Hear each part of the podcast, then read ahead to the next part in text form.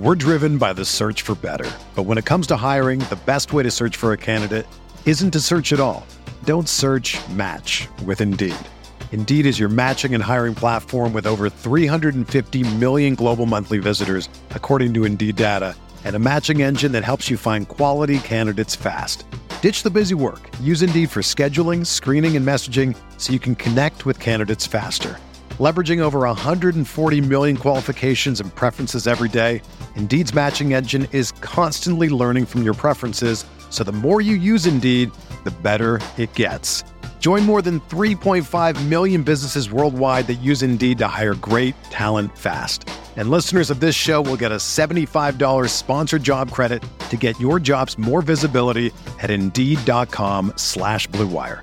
Just go to Indeed.com/Blue Wire right now and support our show by saying that you heard about Indeed on this podcast.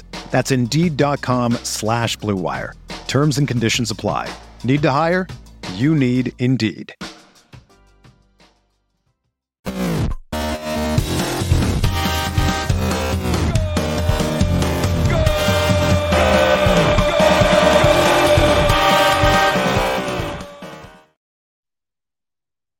What is up, everyone? Welcome to the RotoWire After Dark Champions League show. My name is Jack Burkhart. You can find me on Twitter at Jack Burkhart. I am joined with Ryan Belongi, who is very rarely without a hat today. And Ryan, I'm tilting. Yeah, I'm tilting too. I'm without a hat because I just got back from dinner. You know, you can't wear a hat all the time, you know. Sometimes you go out with family and you got to clean up a little bit, shave, take the hat off. We've been tilting pretty hard since the end of these games. I think you played better than me. I made a couple mistakes. I don't know. Let's get into it. How do you think today's slate went? Yeah, let's just dive right in. I normally do a Twitter thread where I tweet what I played in cash, hashtag accountability. I like to, if I talk about my opinions, I should show you how I'm doing along the way. And I thought I made a mistake today, Ryan. I thought my lineup was okay, but it was a scared lineup. And for the folks that are listening on the podcast, we have my lineup up, but I played Harry Kane and Leroy Sané at forward. We had Bruno and Josh Kimmich at midfield. DeMarco and Tomiyasu, he appeared as a 3K punt at defense, so I thought that was fine. I played Trubin at goalkeeper, who saved like 30 shots and still only had 12 points from Lautaro, it seems. And then the guy that allowed you to play Bruno and Harry Kane was Mason Mount. And Ryan, the 2v2 that I considered, which is absolutely correct. These are marginal decisions in cash, but we can call them right and wrong because, a couple point, just those little things matter. I was looking at 2v2s that involved swapping out Kane and Mount for Marcus Rashford, who I said is a goal-dependent player who's almost 3K cheaper. It seems to make sense in comparison to Kane, even though Kane has better goal-scoring odds. And that would have allowed me to play Joey Veerman, who takes most of the set pieces for PSV, and he just seemed to have a great floor and a good spot against Sevilla. I think I could have just tinkered with my goalkeeper, played Samba. I didn't care what goalkeeper I played. I think they were all fine. All of the cheap goalkeepers kind of nuked, so it didn't really matter. But I don't know. That's not a process thing. That's just sometimes that sort of happens type thing. And I think it was bad. I think Kane, Mount, I think the other side, Rashford and Veerman, I think it was clearly correct. And I'm actually very annoyed. I think it was kind of like a weak decision to make there. And it costed me the slate. So if you're scrolling, I finished 16th in this double up. Had I made that swap, I would have cashed easily and just about everything. Won most of my head-to-heads, won a bunch of three men's. It would have been a much different day. And I had an inkling feeling and it was correct, and I played Kane instead, like I was scared. And sometimes this happens with these goal-dependent guys, but kind of frustrating. So I don't know, Ryan. How did you do? What do you think of the lineup? Well, can you scroll down to the bottom of that contest and try to find me? Yeah, I'll scroll down a little bit. So tough might be second last. I see myself there. Well, yeah, it doesn't help when your goalie scores -4. But yeah, the first thing I said was playing Kane. Playing Kane is just, I thought it was scared money, kind of like you said. But then you see he's 80%. I'll just say why I did it. I thought the three midfielders that I played were good plays, I guess, on their own. And I didn't know where Bruno ranked. All right, are you not going to play Kimmich? I wanted to play Veerman, and I I think Veerman hit like his lowest outcome. You know, he had a yellow card, subbed in the 70th minute. He pretty much always plays 90. Still scored 11.5. Like, I'm not too disappointed with that. Can even defend Mount a little too. You know, he had the best chance of the game for United, and it got blocked by his own player. And then he had an assist to Højlund that was offsides by like a foot. You know, but yeah, you know, just the Kane decision is just, it's something that I, you know, usually pride myself to not do those things. You know, like I'm not the guy to play Lewandowski and cash in these spots. Everybody knows I've been trying to fade Haaland since the beginning of time. You know, like I don't know, like it's weird because I didn't really want to play him, but then I decided that the other three midfielders were decent enough plays that I could maybe avoid playing Bruno. I thought I played the best two defenders on the slate. I wanted to get up to a Bayern defender when Mazraoui started. So, like, I don't hate my lineup, but I do hate that I played Kane just because it's not normally something that I do. Yeah, it's really annoying. I don't like. I guess what I'm saying though is maybe it's not quite as bad. It's not quite as bad. I don't like. I don't know, but you play Bruno and then play someone cheaper than Kane. Yeah, like, yeah, that's probably the move. But, like, it might look different if Mount gets that goal and, you know, if my goalie – you know, I like – you know, in theory, I should have got an edge playing Benitez. You know, I was able to get up to Benitez instead of one of those cheap keepers. I didn't want to do it, but I just liked my lineup. I had all the guys that I wanted to play. Like, I had my top two defenders, the top three midfielders. I was always playing Sané. And so I was like, I was okay enough with everything. But, yeah, just in general, I hate playing those Kane types in cash. But I ended up doing it here. And, yeah, you know, I got what I deserved, I guess.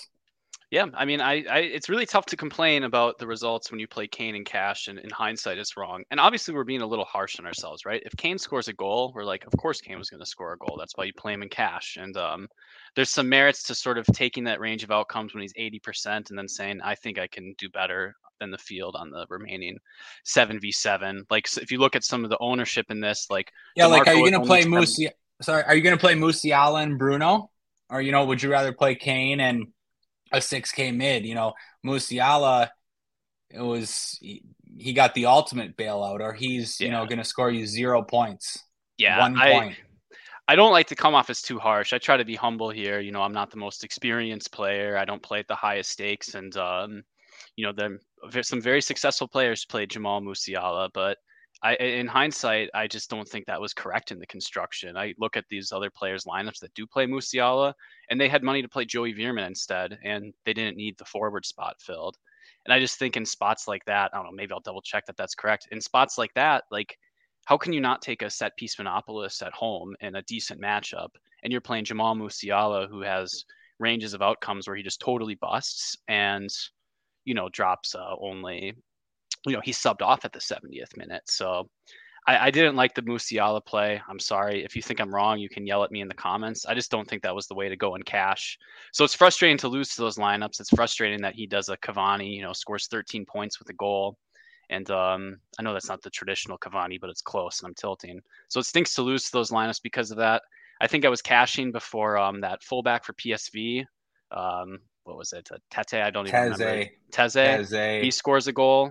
You know, he had a good game with 9 points. He was a good play, but that goal at the end, 9 point floor, and then he gets 10 extra points just by being in the right, you know, poachers, like Chicharito type of finish. So, you know, that's frustrating to see, but that's cash for you. What are you going to do? Small margins, and I played Kane like a donk. So, man, such is life.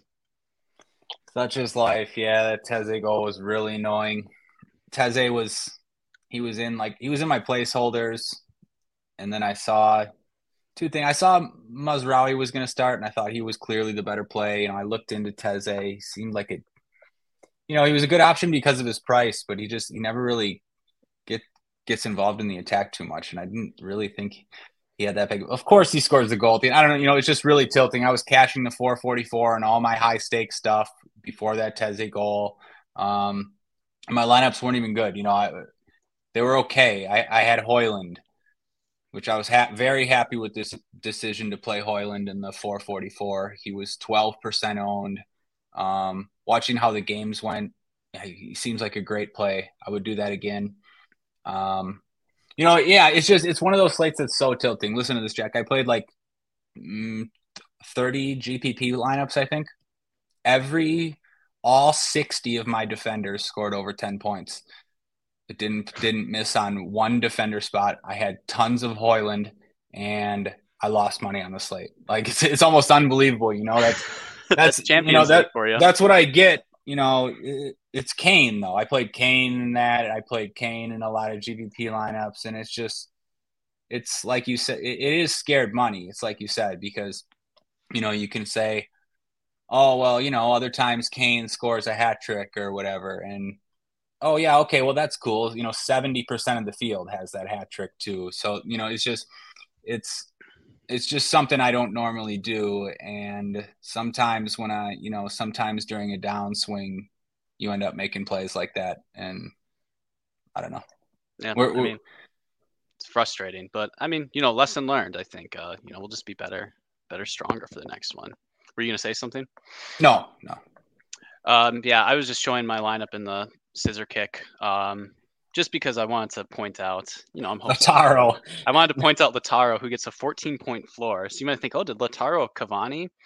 Every time the Golazo show pans to that Inter game, Lautaro was getting his shot saved. He hit the crossbar. He hit the woodwork. It was ridiculous. So in the scissor kick, I had the good sense to play Rashford instead of Kane. That gave me money to get up to Lautaro, who I thought was a good play on his own. And I was also playing DeMarco, so I didn't mind the correlation there.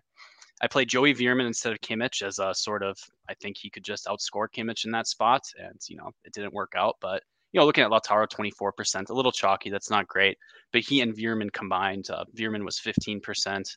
The scissor kick's not a huge contest, so I feel fine, you know, not going completely off the board in that spot. I got my boy Bryce Samba. People were throwing tomatoes at me in the chat. I'm sorry that my goalkeepers don't always hit right away, but if you waited, the Samba play really matured quite nicely throughout the slate. So, man, Lautaro, he's on the same level as Riyad Mahrez to me, just every time. He even played well, but he should have had like 36 points. What are you going to do? It's just so annoying. Yeah, no, it's funny. I was watching the games with my 70-year-old father-in-law who lived the first 50 years of his life in Argentina, and he's a diehard Argentina fan, and he was laughing at all the Lautaro misses because for some reason he just hates Lautaro. So after every miss, he's telling me how bad Lautaro is, and it's just tilting me more and more. And then, you know, it comes back to the Inter game, and it's another Lautaro miss, and then another Lautaro miss, and this guy is just like dying laughing on the couch, and I'm just like tilting my face off, you know? So yeah, it was one of those days. One of those days. I feel fortunate to have come back with some of my entries. So I think I said on yesterday's show, we always have the Wednesday 2-game slate in the morning. But Ryan, we're 12 minutes in. Thank you for listening to us through the recap. I think it's good to recap your play. It helps you understand what the field did, what went right, what went wrong. Oh, can I say something that went well? Yeah. Sorry, you know, I keep interrupting you. For the first time in I don't know how long, somebody challenged me to a $100 heads up today in the early slate, and I won. So, you know, we did okay on the early slate, and that guy played Geraldo Becker against me, who dropped like 30 points, and he still lost by like 20 points. So all I'm saying is, you know, if you're trying to come for me, just be careful. Yeah, be careful if you shoot at the famous cash game king. I mean, Belongi. I don't even play cash games, and nobody ever challenges me, but I got a $100 challenge today, and I'm not really going to turn that down. So that was pretty funny. I thought you were stone dead when it was when Becker had that brace. Of course, Becker ruins my day in the 2-game slate too. Ryan, we can't tilt this entire show. The people, They want us to give our wisdom and our insight. You know, these guys who just lost today, they want to hear what we think about what happens tomorrow so they can fade us. But The Wednesday slate looks rather interesting. Not in the sense of the pricing. The pricing is actually mostly appropriate for this slate. But for this pot of teams, the biggest favorites, Tomorrow we have Manchester City. They are away to RB Leipzig, but their implied win probability is only 55%. So our takeaway is that there's no big favorites on this particular slate. 55% is really, we expect Manchester City to win, but half the time they won't. So that's not a particularly insightful thing, but they're just not dominant favorites despite having the dark green shade in their win column. So they are away to Leipzig. That's been an exciting fixture in the past two, if memory recalls.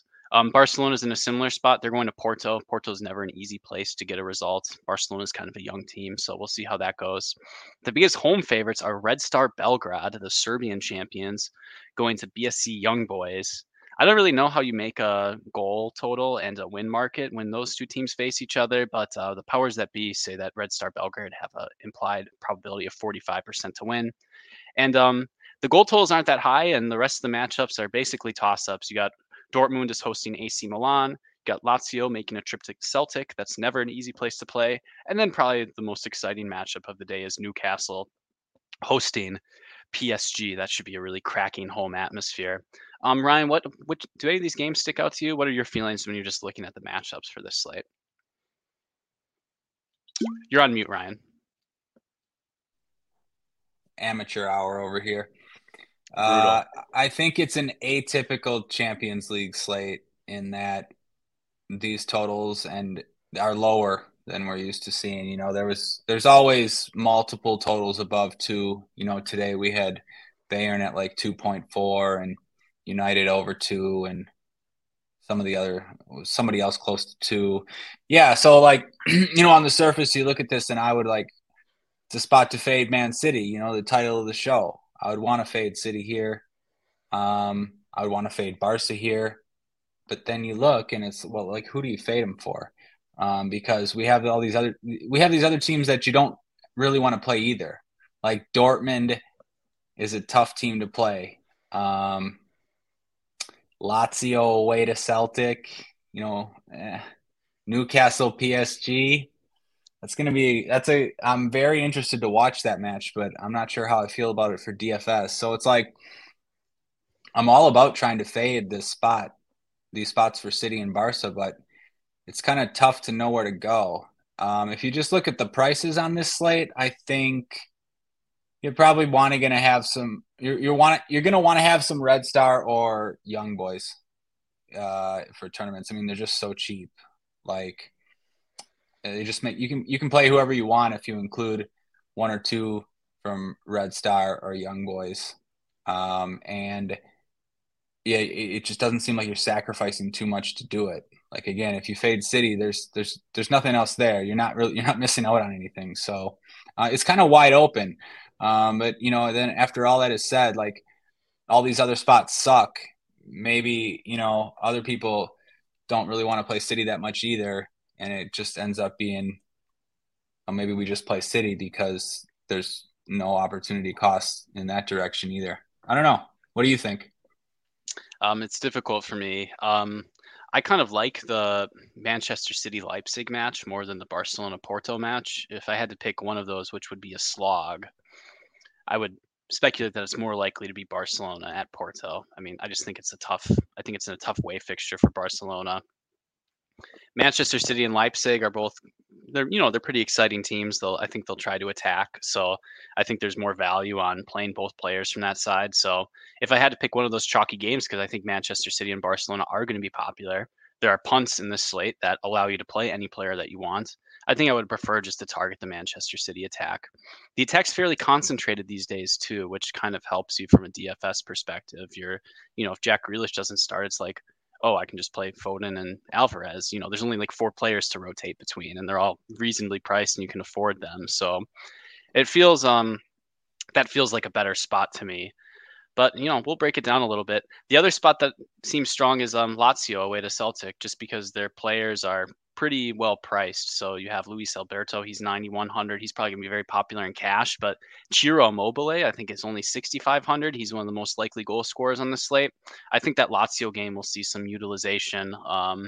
So it'll be interesting to see where that goes. I don't want to try to guess ownership too much, especially in Champions League where it can be quite volatile. So why don't we dig into it? We can start talking about you know, just what the type of cash game template that we're looking at. And the thing that stuck out most, if you scroll down and you look at our set piece taker list, and then you take a peek at Red Star Belgrade, so I have to find them, you'll notice the name of Jean-Philippe Krasso. He's 3,600, and he took Red Star Belgrade's loan set piece. He only costs 3,600. He's forward eligible. I was digging in as much as I could. There's not too much info on the Serbian league, unfortunately. But if you look at SofaScore, you can see player heat maps, which are nice. And it appears that Krasso takes right-sided corners. He takes penalties. He's taken several penalties in league and in Champions League qualifying already. I mean, Ryan, does every lineup just come pre-filled with Krasso, especially from a cash point of view, and you fill out the rest of the seven? Yeah, I mean, cash for sure, right? The only thing, I was just looking at his recent games, and you know, he played 45 minutes over the weekend and 45 minutes a couple weeks before that, and then like didn't play in the game in between. So like, why, you know, I don't know anything about Red Star, but he hasn't really been playing much. And I get that he's 3,600, so for cash, it's not really a decision. But yeah, it just seemed kind of curious because I look at Red Star and, you know, Transfer Market has this Krasso as their second highest valued player. But yeah, he just like hasn't been playing more than 45 minutes in the few recent matches I saw. Again, it doesn't really matter for cash. And that whole spiel I went on at the start was talking about tournaments. You know, what you said about City, you know, it's very easy for cash games to just play Alvarez and Foden, right? The cash game decisions seem pretty straightforward. Yeah, I think there's I was looking at a 2v2, but basically what I thought is I can just play Krasso, especially if he starts. And I was quickly able to afford just about whoever I want in the lineup. You have to pick a spot where you're going to punt if you're going to play Alvarez and Foden, I think, whether it be at second defender or whether you use I want to get his name right, Hwang In-Biom. He's 3,100. He's midfield eligible. He does take some set pieces for Red Star Belgrade as well. You know, that allows you to pay up twice a defender. I'm not sure that's going to be the best route, but we'll dig into that. But I do agree with you overall. You know, we can just punch in Krasso, especially in cash games. We'll talk about what to do with him in tournaments because it does seem like a fragile range of outcomes. I'm not sure like the standard deviation on the results of this game is like very narrow. So what I'm saying is that, you know, the bookies say that Red Star are favored, but it seems like a pretty volatile spot. I'm not going to put too much credence in that. The sample size is going to be small. So if you're heading into tournaments and you're just jamming Krasso, I mean, it helps you play whoever you want, but I feel like it could be a mistake, especially if he busts. Again, we'll get a little bit more into that in cash. I think you just do it. But I guess the question is do you want to play Luis Alberto instead of both Julian Alvarez and Phil Foden? So Alvarez is 10K. He's taking most of the set pieces. He's scoring all the goals for City. He just looks absolutely incredible. He looks like someone who's destined to go to, you know, Real Madrid and just absolutely crush there. You know, whatever club he'll say that his boyhood dream club was, he'll end up going there. So it's tough to fade him. I don't like fading Phil Foden at 8K. You know, the goals haven't been there, but we know the floor is and we know what he's capable of. But I mean, Luis Alberto, he's a set piece monopolist and a decent matchup. If you had to rank those three, Ryan, how would you rank Luis Alberto, Julian Alvarez, and Phil Foden? Ranking them at price. Yeah, I think Luis Alberto would be last. You know, there's some things to like about Luis Alberto. He's played 90 minutes in every single start this season, like 10 starts. And he takes pretty much all the set pieces. I mean, Cataldi might take one here and there, but or else you're going to get Alberto on all the sets. He normally doesn't have too much upside. Now, Celtic is should be a pretty good matchup, but they are on the road. And like this Lazio squad they're not like world beaters. I mean, it's a squad that hasn't changed much over the years and they kind of are just getting older. You know, they got a few new guys, but yeah, I Luis Alberto he never excites me. Like I think you've got a 10-point floor and then you got to hope for, you know, a goal or an assist. Yeah, he's not as good as the City guys, in my opinion. But, you know, we might be on something a little bit different in that I think you can easily play all three. I was just looking at my dummy lineup, and I agree with you. You can make a way that you can play all three together. It's worth noting that Luis Alberto has midfield eligibility, and so does Phil Foden, and you can certainly take advantage of that and play those guys if you want to. I'm just looking at Luis Alberto's game logs. Sorry, Ryan, go ahead. Yeah, no, go ahead. I just, like, I'm not even sure Alberto is the next best guy after the City guys. Oh, interesting. Mm-hmm. I was pulling up his game logs, and I think I was more enthusiastic because I accidentally had the FanDuel tab open. So you should absolutely make sure that you never have the FanDuel tab open when you're looking at the RotoWire tools. DraftKings, it's much more modest. He has a good range of outcomes, but you're looking at a guy who's just kind of, I think you said yesterday, a ho-hum 12 points. I think if you play, someone like Luis Alberto, you're looking for a ho-hum 12 points. He doesn't get penalties. Does. Go ahead. Yeah. How many did Kimmich score today? Oh, I don't even want to know. Let's take. No, he got his whole 10 points. I think that's who I said it about, right? Like, 11 points. I think that's exactly what he scored.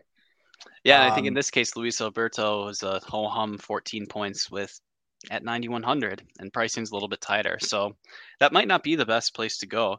But you were hinting that you liked a third player. You had behind Alvarez and Foden, you had a third forward. So who do you like as a forward that you want to throw in there? Yeah, I mean, you know, according to the odds, they're underdogs, but look at Dembele's game log. I'll pull it up. You know, a player that actually excites me, just, you know, in terms of his ability outside of DFS, and taking a majority, not all the sets, but he takes most of the sets for PSG. They're the same price. I was about to say I don't think he's starting, and I was looking at the Barcelona lineup. I was wondering what happened. Yeah, he's on PSG now. I mean, his game log looks pretty good. I get, you know, at Newcastle. Maybe it depends what you think of that matchup. That's an interesting matchup.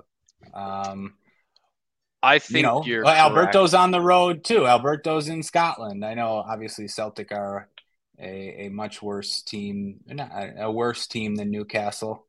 But I just feel like Dembele offers a bit more upside. Yeah, that's I think you make a fair point there. I did have Dembele written down, but more as an afterthought. I guess I'm always just thinking about, like, who's the most favored team, and I keep on going down the list. You know, that game's a toss-up, right, though, and those three games in the middle – the AC Milan match against Dortmund, the PSG Newcastle, those are all the same game. Like, I think you can treat them exactly as the same. Although the PSG Newcastle game does seem like it has more potential to smash in terms of goals. But I have his game logs up here, 24 floor points. In the recent league game, he had 24 points with one assist against Marseille. Absolutely crushed against Dortmund. I guess the only knock on him, Ryan, is maybe he hasn't even scored yet. 70 minutes. Yeah, he hasn't even scored. So he's kind of got like those Eze game logs, which is a great range of outcomes. You know, I played Eze over Haaland in cash a couple weeks ago. So if we kind of think of him as like Eze in a decent spot, it seems like a great play, though Eze always plays 90 minutes. I mean, there's some fragility in Usman Dembele's minutes. So you'll have to look at the PSG. You're right. Bench a little bit. Yep, and that's something to consider in cash. He's definitely not. Yeah, he's not guaranteed 90 like Alberto is. It's nice to see that he played 90 in 2 out of the last 3, and you know this is an important game. And the game that he didn't play 90 was a game that they won 4-0. But yeah, you're right. You're right. And one of those games, yeah, where he played 67 minutes, that was before their match against Dortmund. That's a very difficult Champions League group, so it makes sense that, you know, they might want to rotate their players a little bit. It's like you think he'd be good for 80, you know, unless the game's like somehow out of hand. I would think he'd be good for 80. I don't think it'll get out of hand. And if it does, you know, goal differential might mean something in this Champions League group. So that's a good point. I definitely think Dembele is a better play than Luis Alberto now that I take a look at it. It just seems like they have a similar role. And I think I do like the matchup a little bit more. And, of course, they're the same price. So in cash games, I hope you click the right name. But, you know, also maybe you don't need either, because, you know, there's some other guys when we get to midfield. Maybe you want to play, you know, a 6K, 7K midfielder instead. Yeah, the current lineup, let's go into midfield. The current lineup that I have, I'm using a punt. I'm spending down a goalkeeper, which is fine, I think, in Champions League. And I'm using just a stone punt at defender. But that allows me to play, you know, Foden. You can play Alberto, Alvarez, Dembele, pick whatever three you want. You use the punt Krasso, and then you can play Ilkay Gundogan at 6,900. Now, Gundogan's been taking most of Barcelona's set pieces. I think he had an assist in the previous Champions League game. He just seems a little bit underpriced in this spot, Ryan, so it almost feels like a mistake not to use him, but you do have to punt a defender spot when there's some decent defenders in the 4 and 5K range that you'll want to play as well, so that's the sort of trade-off that you're looking at. From a cash game point of view, what do you think about Ilkay Gundogan on this slate? I'm not quite as enthusiastic as you, but I understand the points. I just see that, you know, he took 12 corners against Sevilla last game and scored 10 points. He played 90 against Mallorca the game before and scored 3 without a yellow card. At home against Celta Vigo, he scored 9. You know, he plays deep for them, and this isn't City. So, like, to me, he's accurately priced, because if he doesn't give you an assist, he's going to give you 10 points. Maybe you get 12, maybe you get 14, you know, if you get some shots assisted, which would be good. I would like that for 6,900. But, yeah, I mean, I think he's fine. I'm not in love with it. I think that's a perfectly good counterpunch. I just saw the set pieces and I thought it had to be good, but he will be playing a little bit more deep in this formation. So, I mean, if it starts with João Felix, Ferran Torres, and Robert Lewandowski, he's already in a midfield 3. And, you know, Romeo is definitely the most defensive player, but I think Gavi is going to be the player who has a little bit more license to roam around and do whatever the heck he wants, where Gundogan might have to be the more disciplined player in this setup. And part of it too is, I don't love at Porto.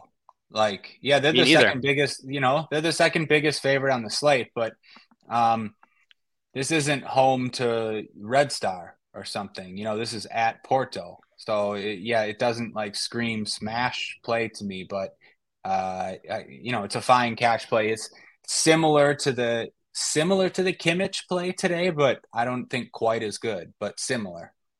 I don't think 14 points is necessarily ho-hum for Ilkay Gundogan.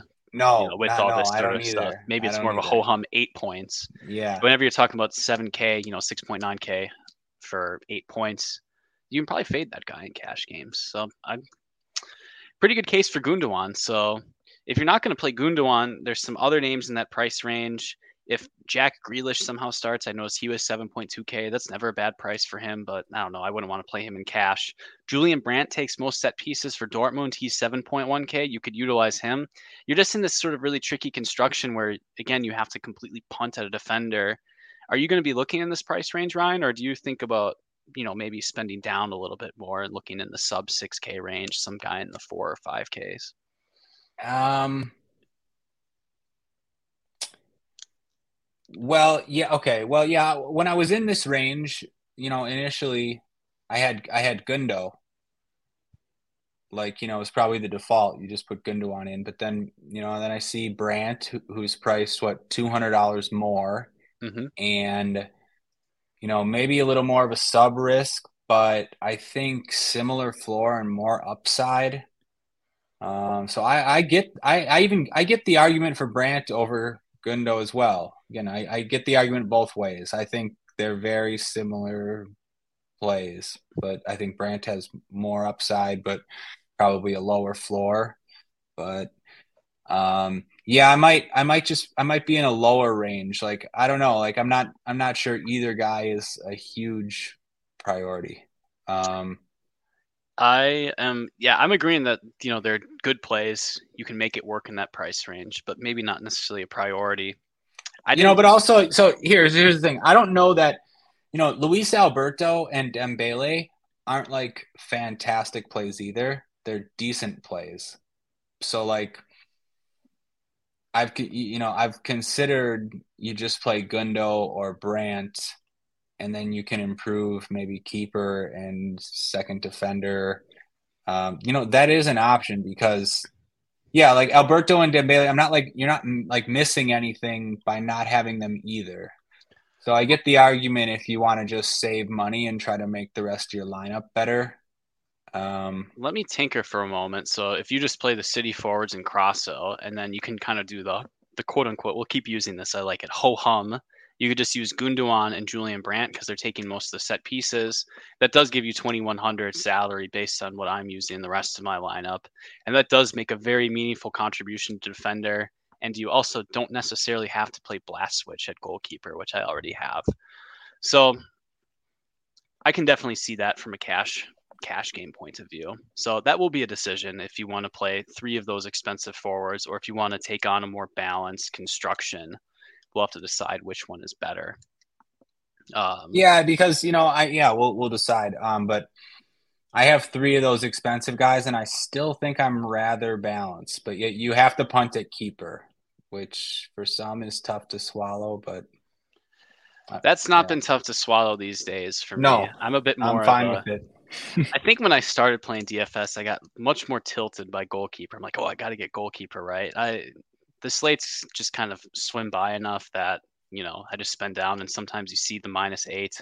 I apologize, if I write up a goalkeeper like Neto at 4K away to Arsenal, at home to Arsenal, and he gets -6. I apologize. This sometimes happens in DFS, but unless you have a really novel goalkeeper process, most of us are just guessing, we're doing our best, but we saw what the spending down at goalkeeper could do. So I certainly don't mind. I think it's almost, the only player that I see spend up a goalkeeper regularly in Champions League is Saramac, who always does and just has a completely different process than all of us. So I don't think there should be any major takeaways from that. I played Ulrich in the 444 today, just for the record. Well, and of course he got stained and probably deserved to concede a second one at the end of the game. Yep. No, you're right, though. I remember when I first started playing the high stakes tournaments, like when I didn't have the bankroll for it, and when it really hurt if I lost, I couldn't punt keeper. I was just like, because it was too much money really for me at the time, and I just remember not being able to punt keeper. I had to pay up for keeper. And then now it's just the complete opposite. I just punt keeper and I get -8s and -10s, and then I think to myself, hey, remember when you just didn't used to punt keeper and things used to go pretty well back then? But yeah, I don't know. It goes both ways, It goes, and then you spend up the next slate and Ederson. You look at your Ederson captains in Showdown, and he's got -6 because he conceded 2 goals to Wolves. So, sometimes I think you just need the random number generator to shake out your way. Yeah. Speaking of cheap goalkeepers, Ryan, you kind of mocked my Samba pick today. How about Arsenal struggled a little bit? So, yeah, no, that was I'll tell you a couple things.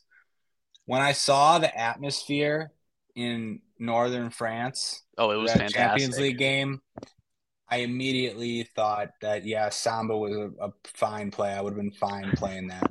But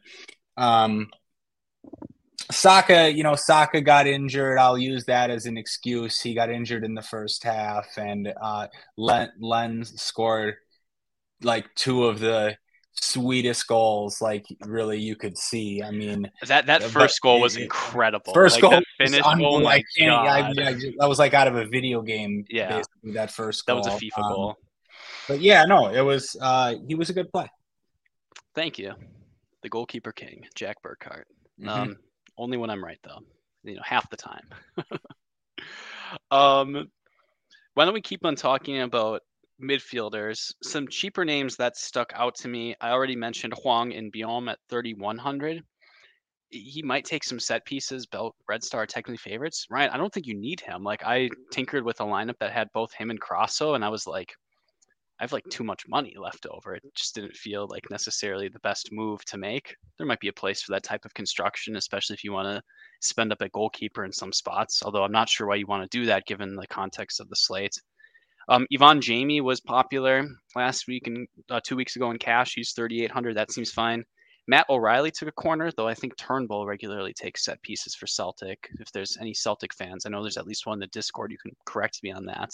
Matias Nunes at 4K. The cheap options, I don't know. I'm not particularly inspired. I feel like if I'm spending in this range, I feel like I probably just want to look at why am I doing that in the context of my entire lineup. I don't know. What do you think about the cheaper midfielders, Ryan? Yeah, I'm right with you. I don't think they're necessary. Yeah, it kind of there's just no good ones. So yeah, it just kind of like it's like why are you doing it? We'll get to defender, and I'm not sure there's really anyone else. You don't have to pay up for two defenders really either. Yeah, like there's just none of these cheap midfielders seem to have much upside. The guys you mentioned, that guy on Red Star in Wem, or however you say his name, Huang. Yeah. Yeah, you don't need to do it. I don't know. He doesn't really gain you anything. I'd be more likely to play someone from Young Boys. You know, we haven't mentioned Young Boys yet. You know, the odds say Red Star is favored. I don't really know how this game's going to go, but I think anyone, you know, Red Star is a good matchup for who's ever playing them too, I think. Yeah. I'm not sure who's going to start, but this Ugrinic, he seems decent. He takes sets, and he's attacking. He scores and assists. I don't know that he's necessarily a cash play, but you know, depending on the lineup, he's been splitting with Males. Mm-hmm. I know we have Males projected to start, but I've seen other lineups where Males isn't starting. But in that case, maybe Ulysses Garcia would split. I'm not sure, but pretty confident that Ugrinic, or however you say his name, is takes sets. Maybe Pens. Who takes Young Boys Pens? I should have checked that. I did not check that ahead of time. I feel like they have a striker, Itten, who might take them. I know he's sometimes maybe for Switzerland. Yeah. So just kind of based on that sort of level of authority. But that's something that we can look up. And that's something that if you join the RotoWire Discord, you can just ask. And then, you know, Bear will probably chime in right away because he's an encyclopedia of these types of things. Yeah, I think Ugrinic seems nice. I don't know if he played in these like Champions League playoff spots, but I know someone has told me, probably Bear, that he does take some set pieces for them. He's only 5,500. I mean, yeah, why not? I mean, I have no reason to fear a home game again. Well, maybe I should be scared because the home atmosphere at Red Star Belgrade can be absolutely incredible. So I should retract that. But it's not like these players are world beaters. So I think, yeah. I mean, yeah, you got to feel like, yeah, you probably more of a GBP play, but you got to feel like Young Boys are seeing this as one of their opportunities too. Right. Yeah, I don't know who their group is. Who are the other two people in their group? You got Young Boys and Belgrade, and then how did the groups work out? No, and then Porto and Barcelona. Oh, these two teams Porto go after each other. Right. You know, they're going to need the 3 points because they're going to be battling it out for that second spot with Porto. So yeah, I see we got a comment in the chat too from Ozzy. That atmosphere in Belgrade is going to be nuts. He's right. Yeah. And honestly, it does move me a little bit off like Young Boys guys. I think about that stuff in like tiebreaker spots, but you know, I don't know. Everyone in that game is cheap. So for tournaments, they just like make stuff work. Yeah. And if both teams are going to attack, there is the incentive there. I don't know if any of these teams can feel confident that they can get a result against Barcelona. Oh, there was City and Leipzig.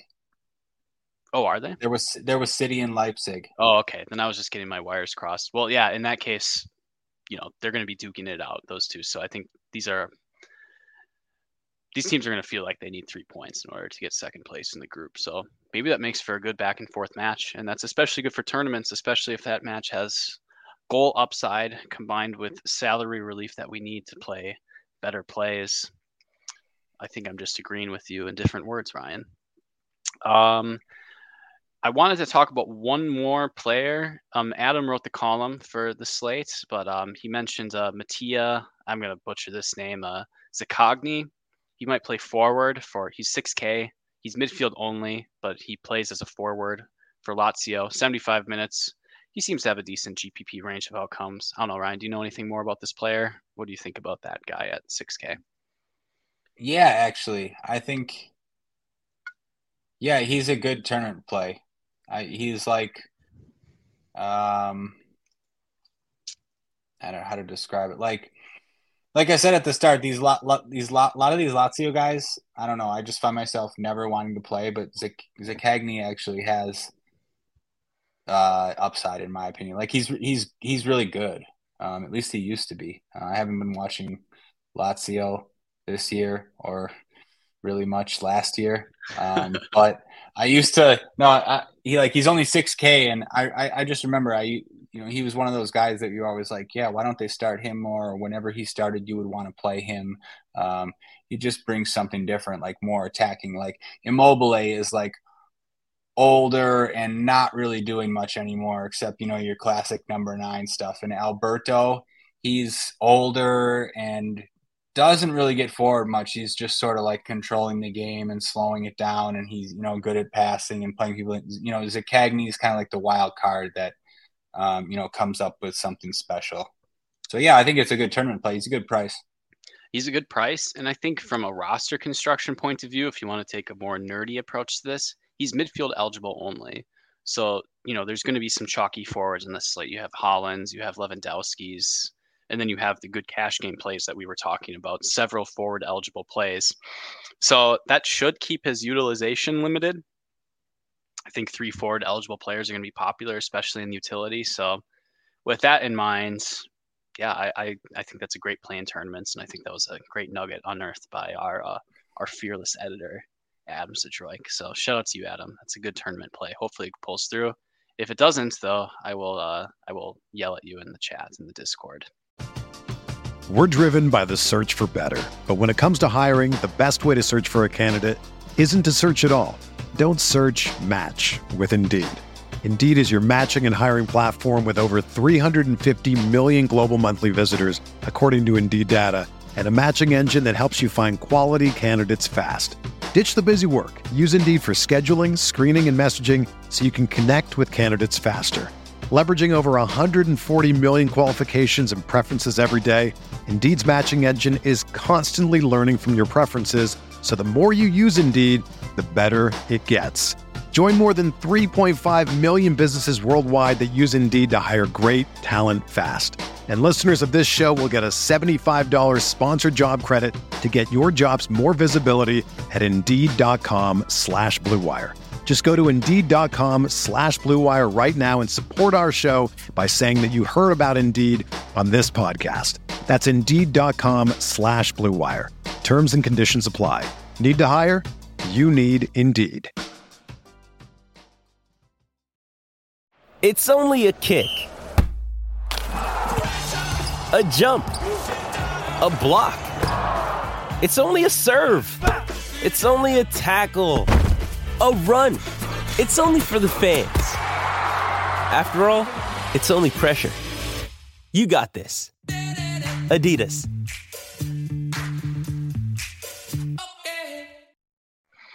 I think that's about all I have for midfield, at least for cash games. So maybe we can move on to defender. And again, Ryan, Adam's article was pretty good. He wrote up Kieran Trippier, and I'm like, man, like I've been feeling a little mad about Trippier. He smashed against Sheffield and Burnley. Jordan called me out for it in the Discord. I was watching some games earlier in the season, more difficult matchups, and Trippier just wasn't bombing forward as much. So, Ryan, I tried to no ball, and it backfired on me. But that's what happens sometimes. In this spot against PSG, it's a tough matchup. It's at home. He will take most of the set pieces. And at 5,800, I was like, do I want to play Trippier that much? Is he a must? I keep on thinking back and forth. And Adam just says, if you're not playing against Manchester City and Trippier's under 6K, I think in cash games, you can just click it and move on with your life. I think I agree with him, Ryan, but I don't know. What do you think about the current state of affairs with Kieran Trippier? Yeah, I think I agree with that, and I think I agree because there's no other good defenders besides him. Like, maybe that's the wrong way to put it. There's some fine defenders, but he stands out. You feel like he should be a little bit more expensive. The one thing, though, I agree with what Adam said. Is, you know, if it's not City, you kind of just play Trippier. I think in this spot, he's going to have to get there on set pieces. He's got maybe the toughest matchup a right back could have. He's right up with Kylian Mbappe. And that's a nightmare matchup for Trippier, someone who is not known for his speed. So yeah, I don't have that much faith in Trippier's open play value in this spot. But it doesn't matter. Yeah, it doesn't matter. He's too cheap and he takes all the set pieces. It doesn't matter for cash games. And there's not the opportunity cost on this slate. So yeah, he's just a no-brainer for cash. It's one of those, it's a little different than today's slate. I don't know, maybe you can try to show me some other defenders, but I'd almost take 10 points from Trippier and still jam him in tournaments just because there's no one else. I was writing down defenders, and the only other defenders I wanted to write down were more expensive. And, you know, you don't necessarily want to play them, especially in cash games. So I noticed that João Cancelo was 6.1K, you know, just the most frustrating player on planet Earth, at least for me lately. But he at least has, you know, goals in him. So I think that's a tournament option if you don't want to play Trippier. Ozzy, he's always in the chat, so shout out to you, Ozzy. He's saying, the more I like this matchup, the more I love PSG. That's a horrible matchup, having Kylian Mbappe make runs at you the entire time when you're Kieran Trippier. So that's absolutely going to test the Newcastle back line. I don't know. That's going to be very tough. He might get pinned back. Lucas Hernandez is a decent fullback, also manning that side. And then I think PSG do kind of carry sort of like a water jug carrying midfield. So they'll all be doing a lot of work so that their forwards can bomb forward. So you don't really feel like there's going to be much space for Trippier when you think about it. So that's an interesting point. So, you know, if you want to play João Cancelo because he has a goal in him, I think that's a good play in tournaments. Only 300 more at 6,100. Ryan, what do you think about David Raum at 5,700? I kind of like David Raum in this spot because I think the Leipzig City game can be a bit back and forth. It seems like Raum's on set pieces. I just like playing him in DFS. I think he's one of the first names I ever highlighted when I started working for RotoWire. So maybe there's some sentimental value there. But do you think there's any value there at 5,700 if you want to play two expensive defenders? Yeah, I do. It's tough to play guys against City, but he's a decent price and at home. Like, yeah, I think it's fine. He could get there. So what's the difference between playing David Raum against Manchester City when he's playing at home versus, you know, Trippier with he's facing a great attack and he probably has more defensive response. I don't know. Both Raum and Trippier are going to have defensive responsibilities. Yeah. Both take set pieces and the game environment could be good for Raum. So I don't know. I think it's worth consideration at least. Please correct me. Yeah.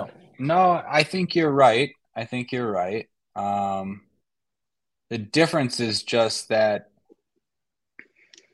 like, Man City, no matter what, are going to dominate possession. And, like, there are going to be times when Leipzig have set pieces and other matches where they don't have many. Whereas, like, this Newcastle game, they might be the ones on top in this game. You don't really know. You know, they're kind of favored in this game. And, you know, this PSG team hasn't been great. You know, they're inconsistent. You know, they don't have Messi and Neymar. They concede goals. Newcastle's at home. Like, yeah, Trippier's individual matchup against Mbappe is a nightmare, but the team matchup is just so much different. I mean, there's not usually much floor to be had against City. But you're right. There can be. It doesn't happen all the time. You know, this game could be back and forth. They could get some sets, you know, if they go down. Also, you know, like the City team is not quite the same without KDB and maybe Gundo and maybe whatever else. But still, you know, it's always tough to target City. You know, while we're on that game, no, go ahead.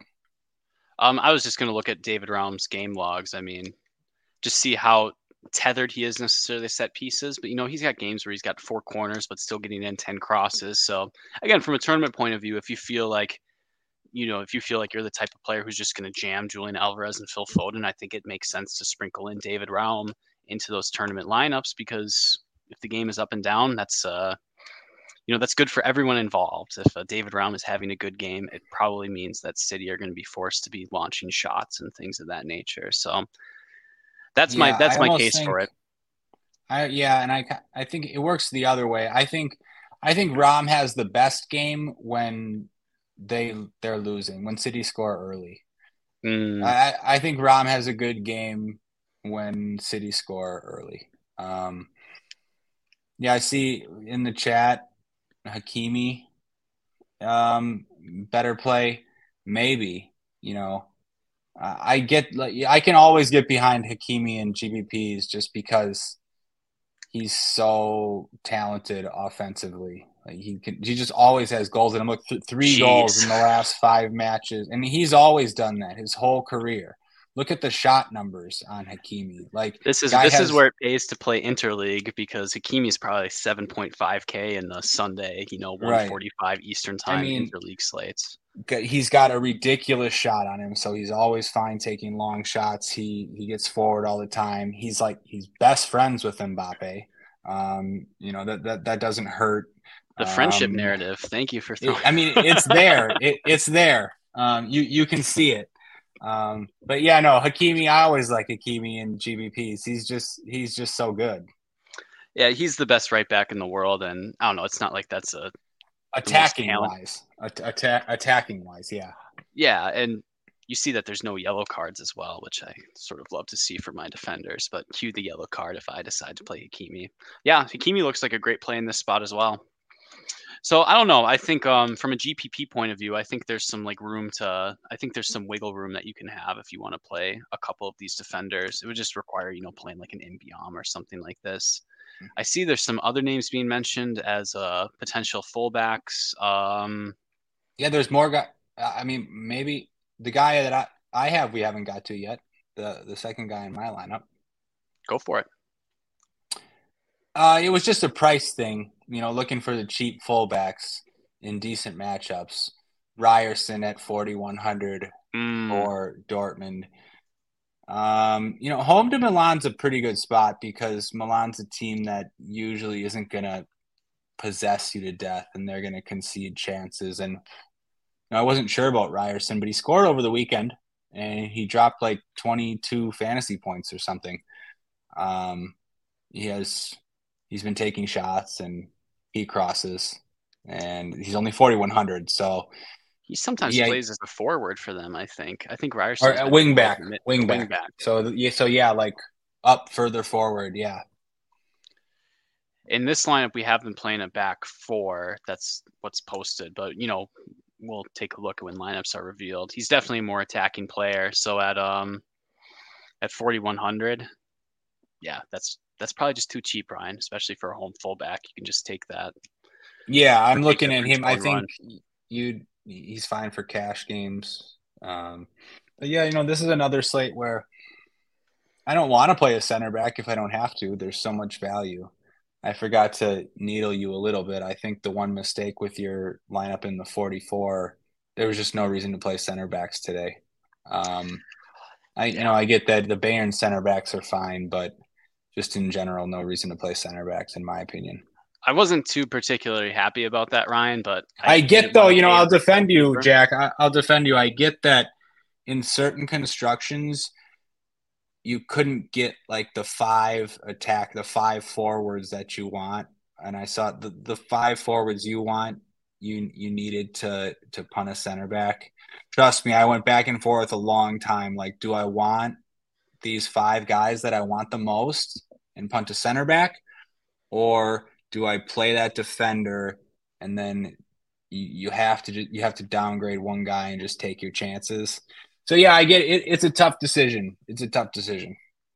I wasn't happy about it. I had 3,500 any more spending up at goalkeeper would have gotten me to like Alex Merritt or Kepa, and I was just not going to do that in that lineup. I mean, I could do it in a bigger GPP, but I didn't feel like that was the way to go. So I had 3,500 left, and like, well, I guess I have Leroy Sané, so maybe I get a center back. No, I think it's fine actually. I think it's fine. Those were the Bayern guys were the guys I was considering.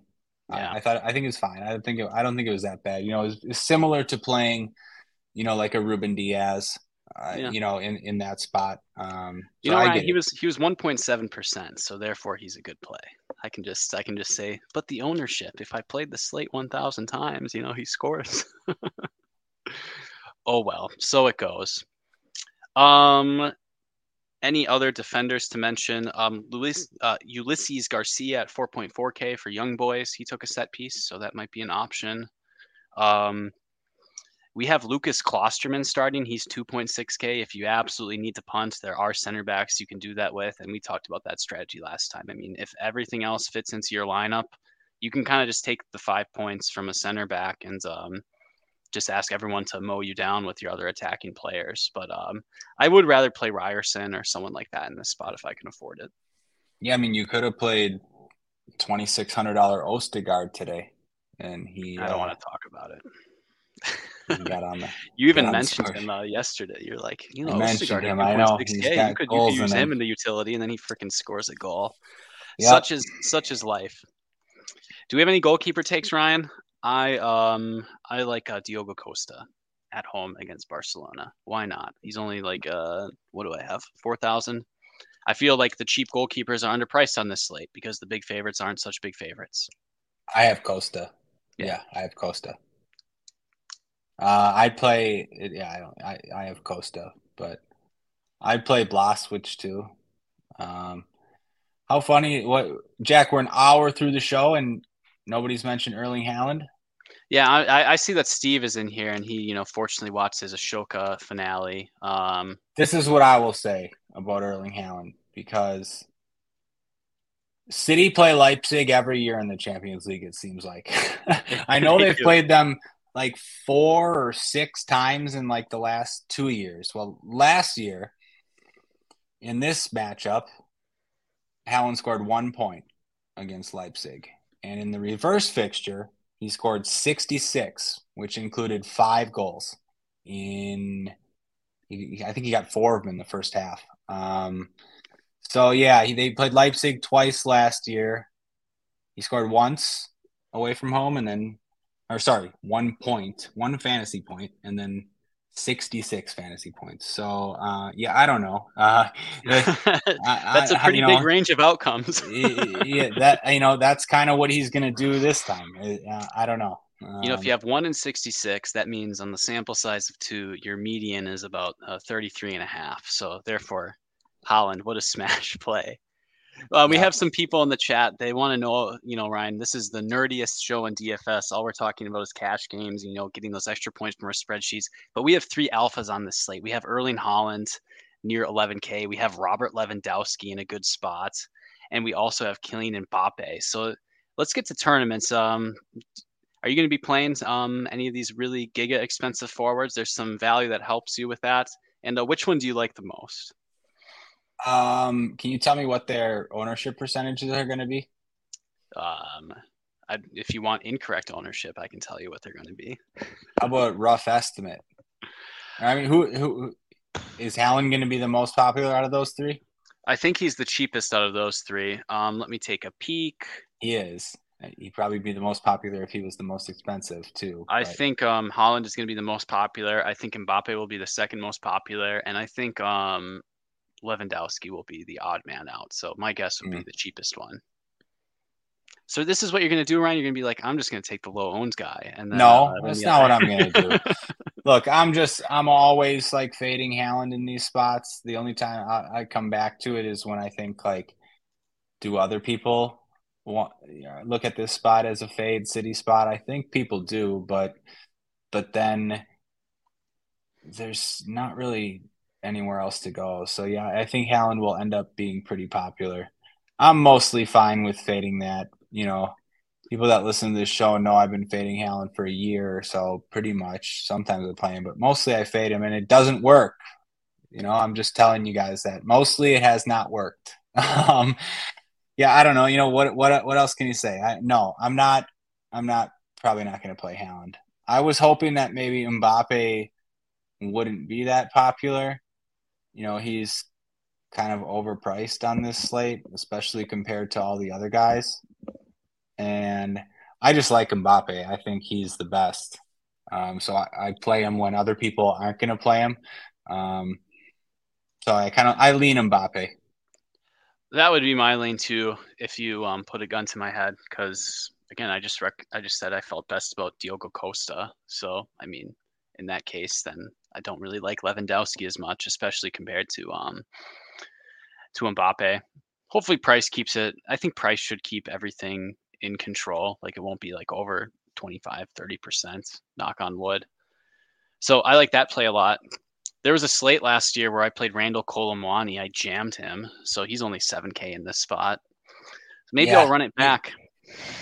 You jammed him when he was on like Eintracht Frankfurt, though, right? And he was like 5,800, and he got a red card. Tough day. Oh yeah, yeah, I remember that. That was tough. That was tough, but hey, maybe I'll jam him again at only 7K. I think that's fine, especially if you're playing Trippier. So if I want to play Trippier and I kind of want to tweak, you know, my cash game shell. Having a nice back and forth matchup with him and Mbappe, maybe that game has quite a few goals. So as far as the game environment goes, like, I don't see this Porto Barcelona match, you know, going over 2.5 goals. Like, if you forced me to bet a side in total, I would say under for that match.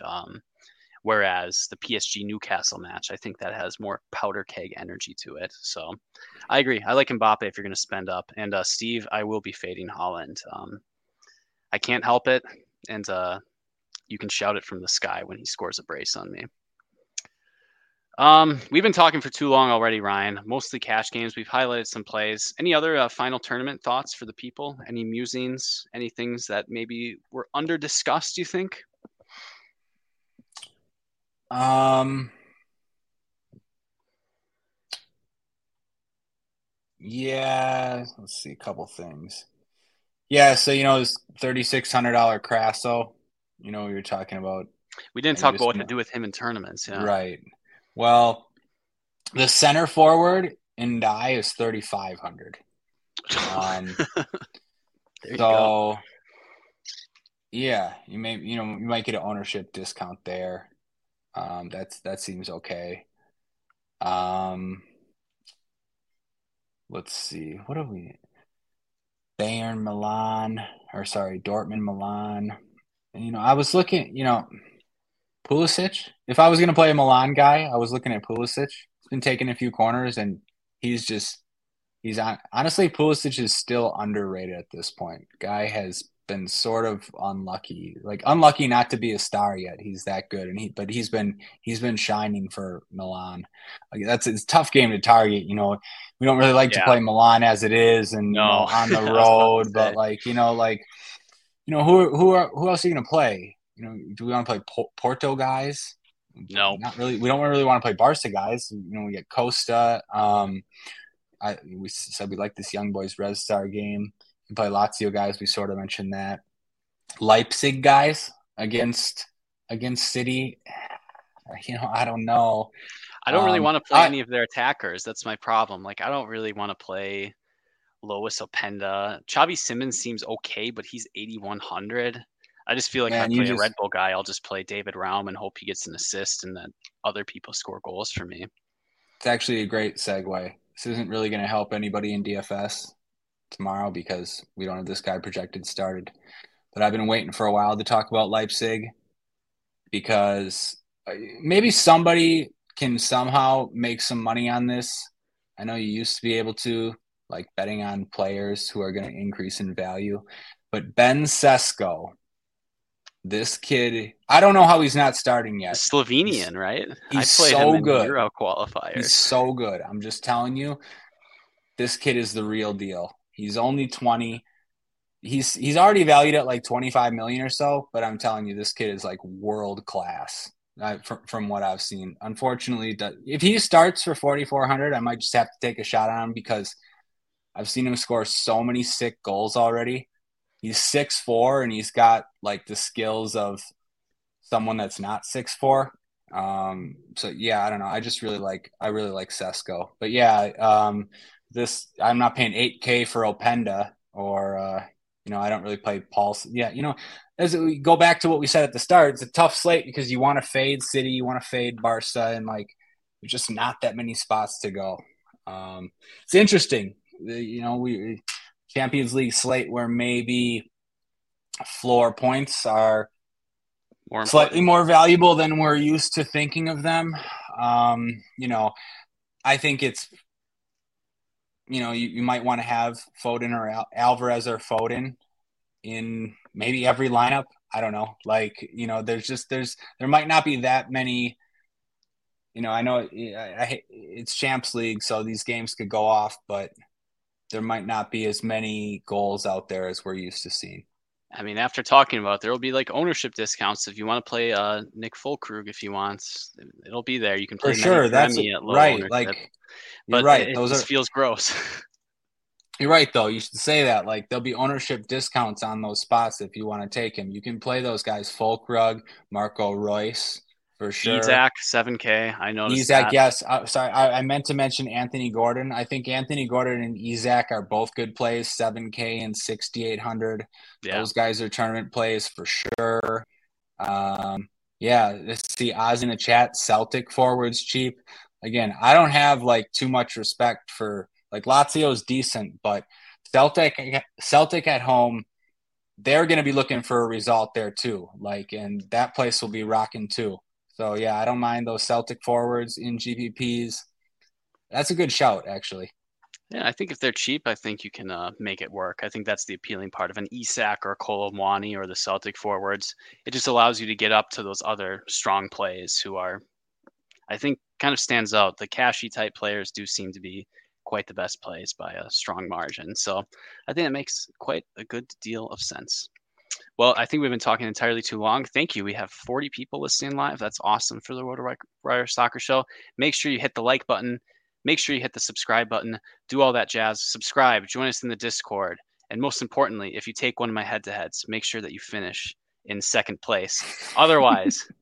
Good luck, everybody. I hope you have a better Wednesday slate than I had a Tuesday slate, again, unless the head-to-heads. But otherwise, on behalf of Ryan and myself, good luck, everybody. Good luck, everybody. It's happening daily. We're being conned by the institutions we used to trust. The mainstream media is distracting us with meaningless headlines instead of focusing on the harsh realities facing American families. Time is short before something big happens, and that's why so many folks are preparing. They're becoming self-reliant by investing in emergency food storage from My Patriot Supply. Go to MyPatriotSupply.com and secure 4-week emergency food kits for each member of your family. Each kit contains tasty breakfasts, lunches, and dinners, averaging over 2,000 calories per day. Save $50 on each 4-week food kit you purchase. Plus, get free shipping on Ready Hour 4-week emergency food kits. You're not ready if it's not Ready Hour foods. At My Patriot Supply, you can also get solar power generators, water filtration units, heirloom seeds, and survival gear. Order by 3 p.m., and your unmarked boxes ship the same day. Shop MyPatriotSupply.com today. MyPatriotSupply.com.